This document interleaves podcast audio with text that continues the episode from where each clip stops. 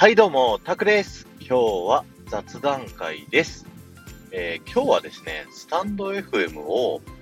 これから始めようと思っている方、または始められたばっかりの方にですね、向けて、僕がですね、スタンド FM を始めた時に考えてたことをですね、話したいと思います。えースタンド FM をですね、始めようと思って、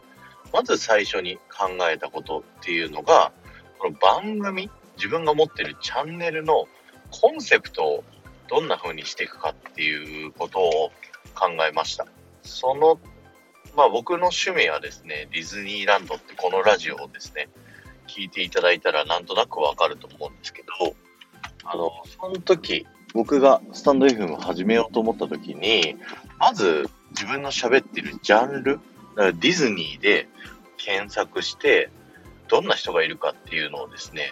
話を、いろんな人の話を聞いたときに、ディズニーの豆知識をシンプルに紹介する放送っていうのはあったんですよね、すでに。なので、ちょっとそこと全く同じ形だと、ちょっと面白くないなと思って、何かちょっと違う形でですね、やれることはないかなと思って考えたときに、えーこのディズニー副音声っていうのを思いついたんですよね。で、これは、あの、キングコングの西野昭弘さんっていうのが、当時ですね、煙突町のプペルという映画作った時に、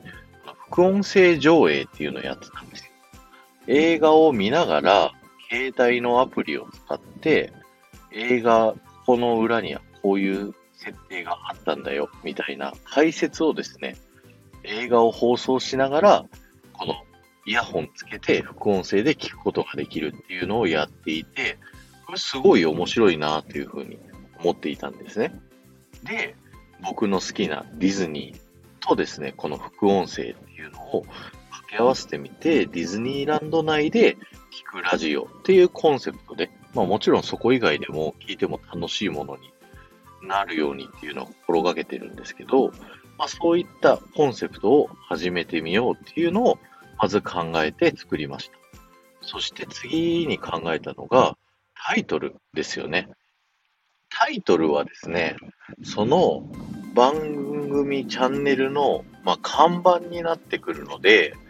あのーそれを一つ、そのタイトルを見ただけで、どんな放送なのかっていうのが、ある程度分かった方がいいんですよね。そのサムネイルとタイトルを見て、このラジオはどんなことを話してくれるんだろうっていうのが、まあ、説明はプロフィール欄ですればいいんですけど、あの、大体イメージつかないと、そこにまず、あの、タップしてもらえないんですよね。っていうのを考えたときに、僕の場合はディズニーの副音声をやるっていうのを、えーコンセプトとしてまず決めた。で、そこでディズニーの放送するっていうのをディズニーってストレートに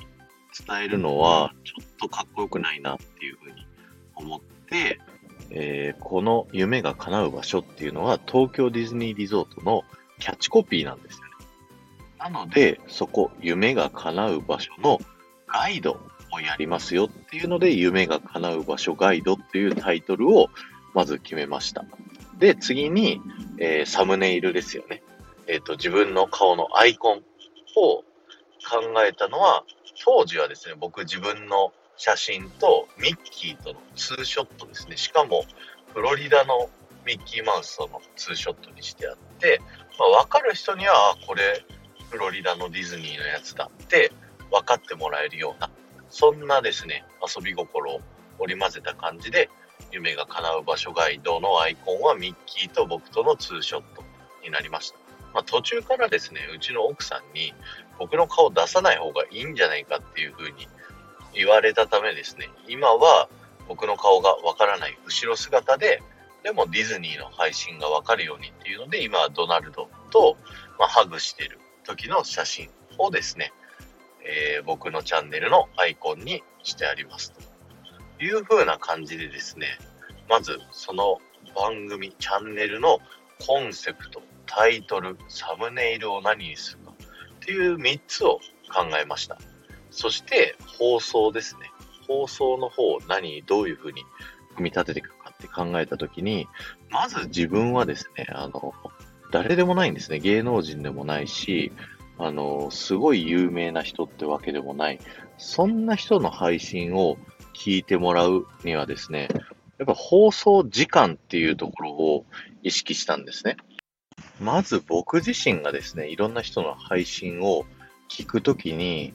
あのー、だいたい3分から5分ぐらいの放送より長いとですね、ちょっと聞こうと思わないなって思ったりだとか、あと短すぎるのも、あの、聞くんですけど、その1分とかだと、その人の良さまでちょっと伝えるのが難しくて、じゃあその次の放送、他の放送も聞いてみようまで持ってくのが難しいなっていうふうに思ったんですよね。なので、僕のディズニー副音声の放送はですね、基本的に3分から5分、まあちょっと伸びちゃってた時もあるんですけど、それを想定して喋るようにしています。で、もちろん、これ始めたのは、やっぱり将来 SPP っていう、まあ、収益化できるプログラムに加入してですね、あのー、収益を得るようになっていきたいっていうふうに思っていたので、えー、スタンド FM の SPP っていうのは、再生時間に応じて収益化が図られるというふうになっているんですね。なので、その、まずはディズニー副音声を聞いてもらって、自分のファンになってもらう。そして、土曜日、日曜日にはですね、ちょっと尺が長いもの。僕の場合は、ウォルト・ディズニー・ワールド旅行記、一番最初はですね、30分喋ってたんですけど、だったりだとか、あともう一つ僕がラジオ営業の仕事やってるので、あの、音声の喋り方だったり、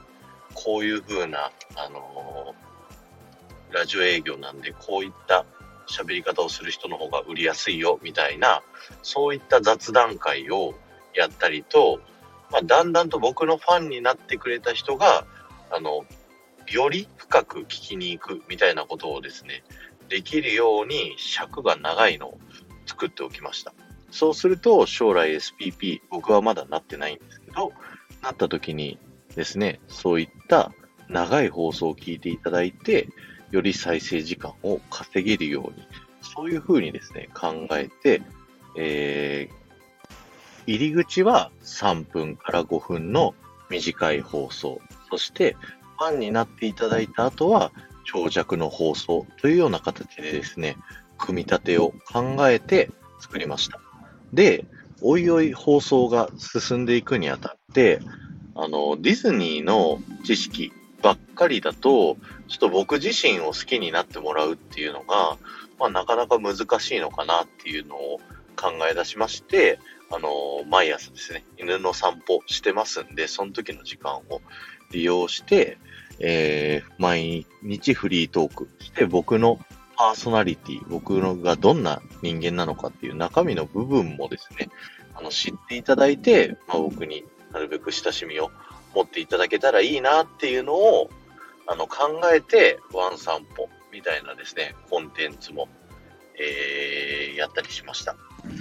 えー、このような感じでですね、この夢が叶う場所ガイドですね、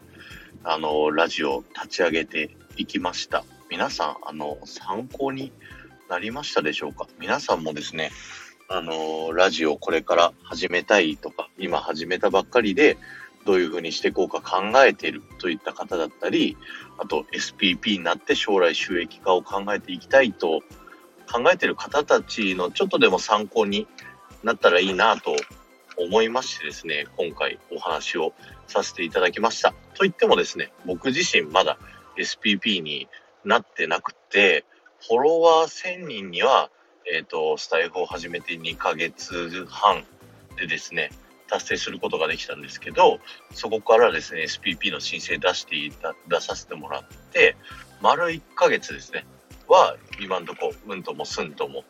言われてないという状況ですね。ただ、えっ、と、2ヶ月前にですね、SPP になられた方もですね、SPP の審査に大体2ヶ月ぐらいかかったというふうなお話をいただいてたので、今はですね、その SPP のまあ、OK をもらえることを信じながら、放送の質を上げたりだとか、より再生数、再生時間いっぱい回るようにですね、より面白いコンテンツをですね、作っていけるように頑張ってるというような状態です。なので、皆さんと全然まだ始めて僕も4ヶ月で始めたばっかりと変わらないので、まあ一緒に SPP 目指して頑張っていけたらなと思います。えー、今日は終わりです。ありがとうございました。この放送が面白いと思った方は、ぜひフォローをお願いします。また、いいねやコメントやレターで参加していただけると、ものすっごく喜びますので、よろしくお願いします。ではまた。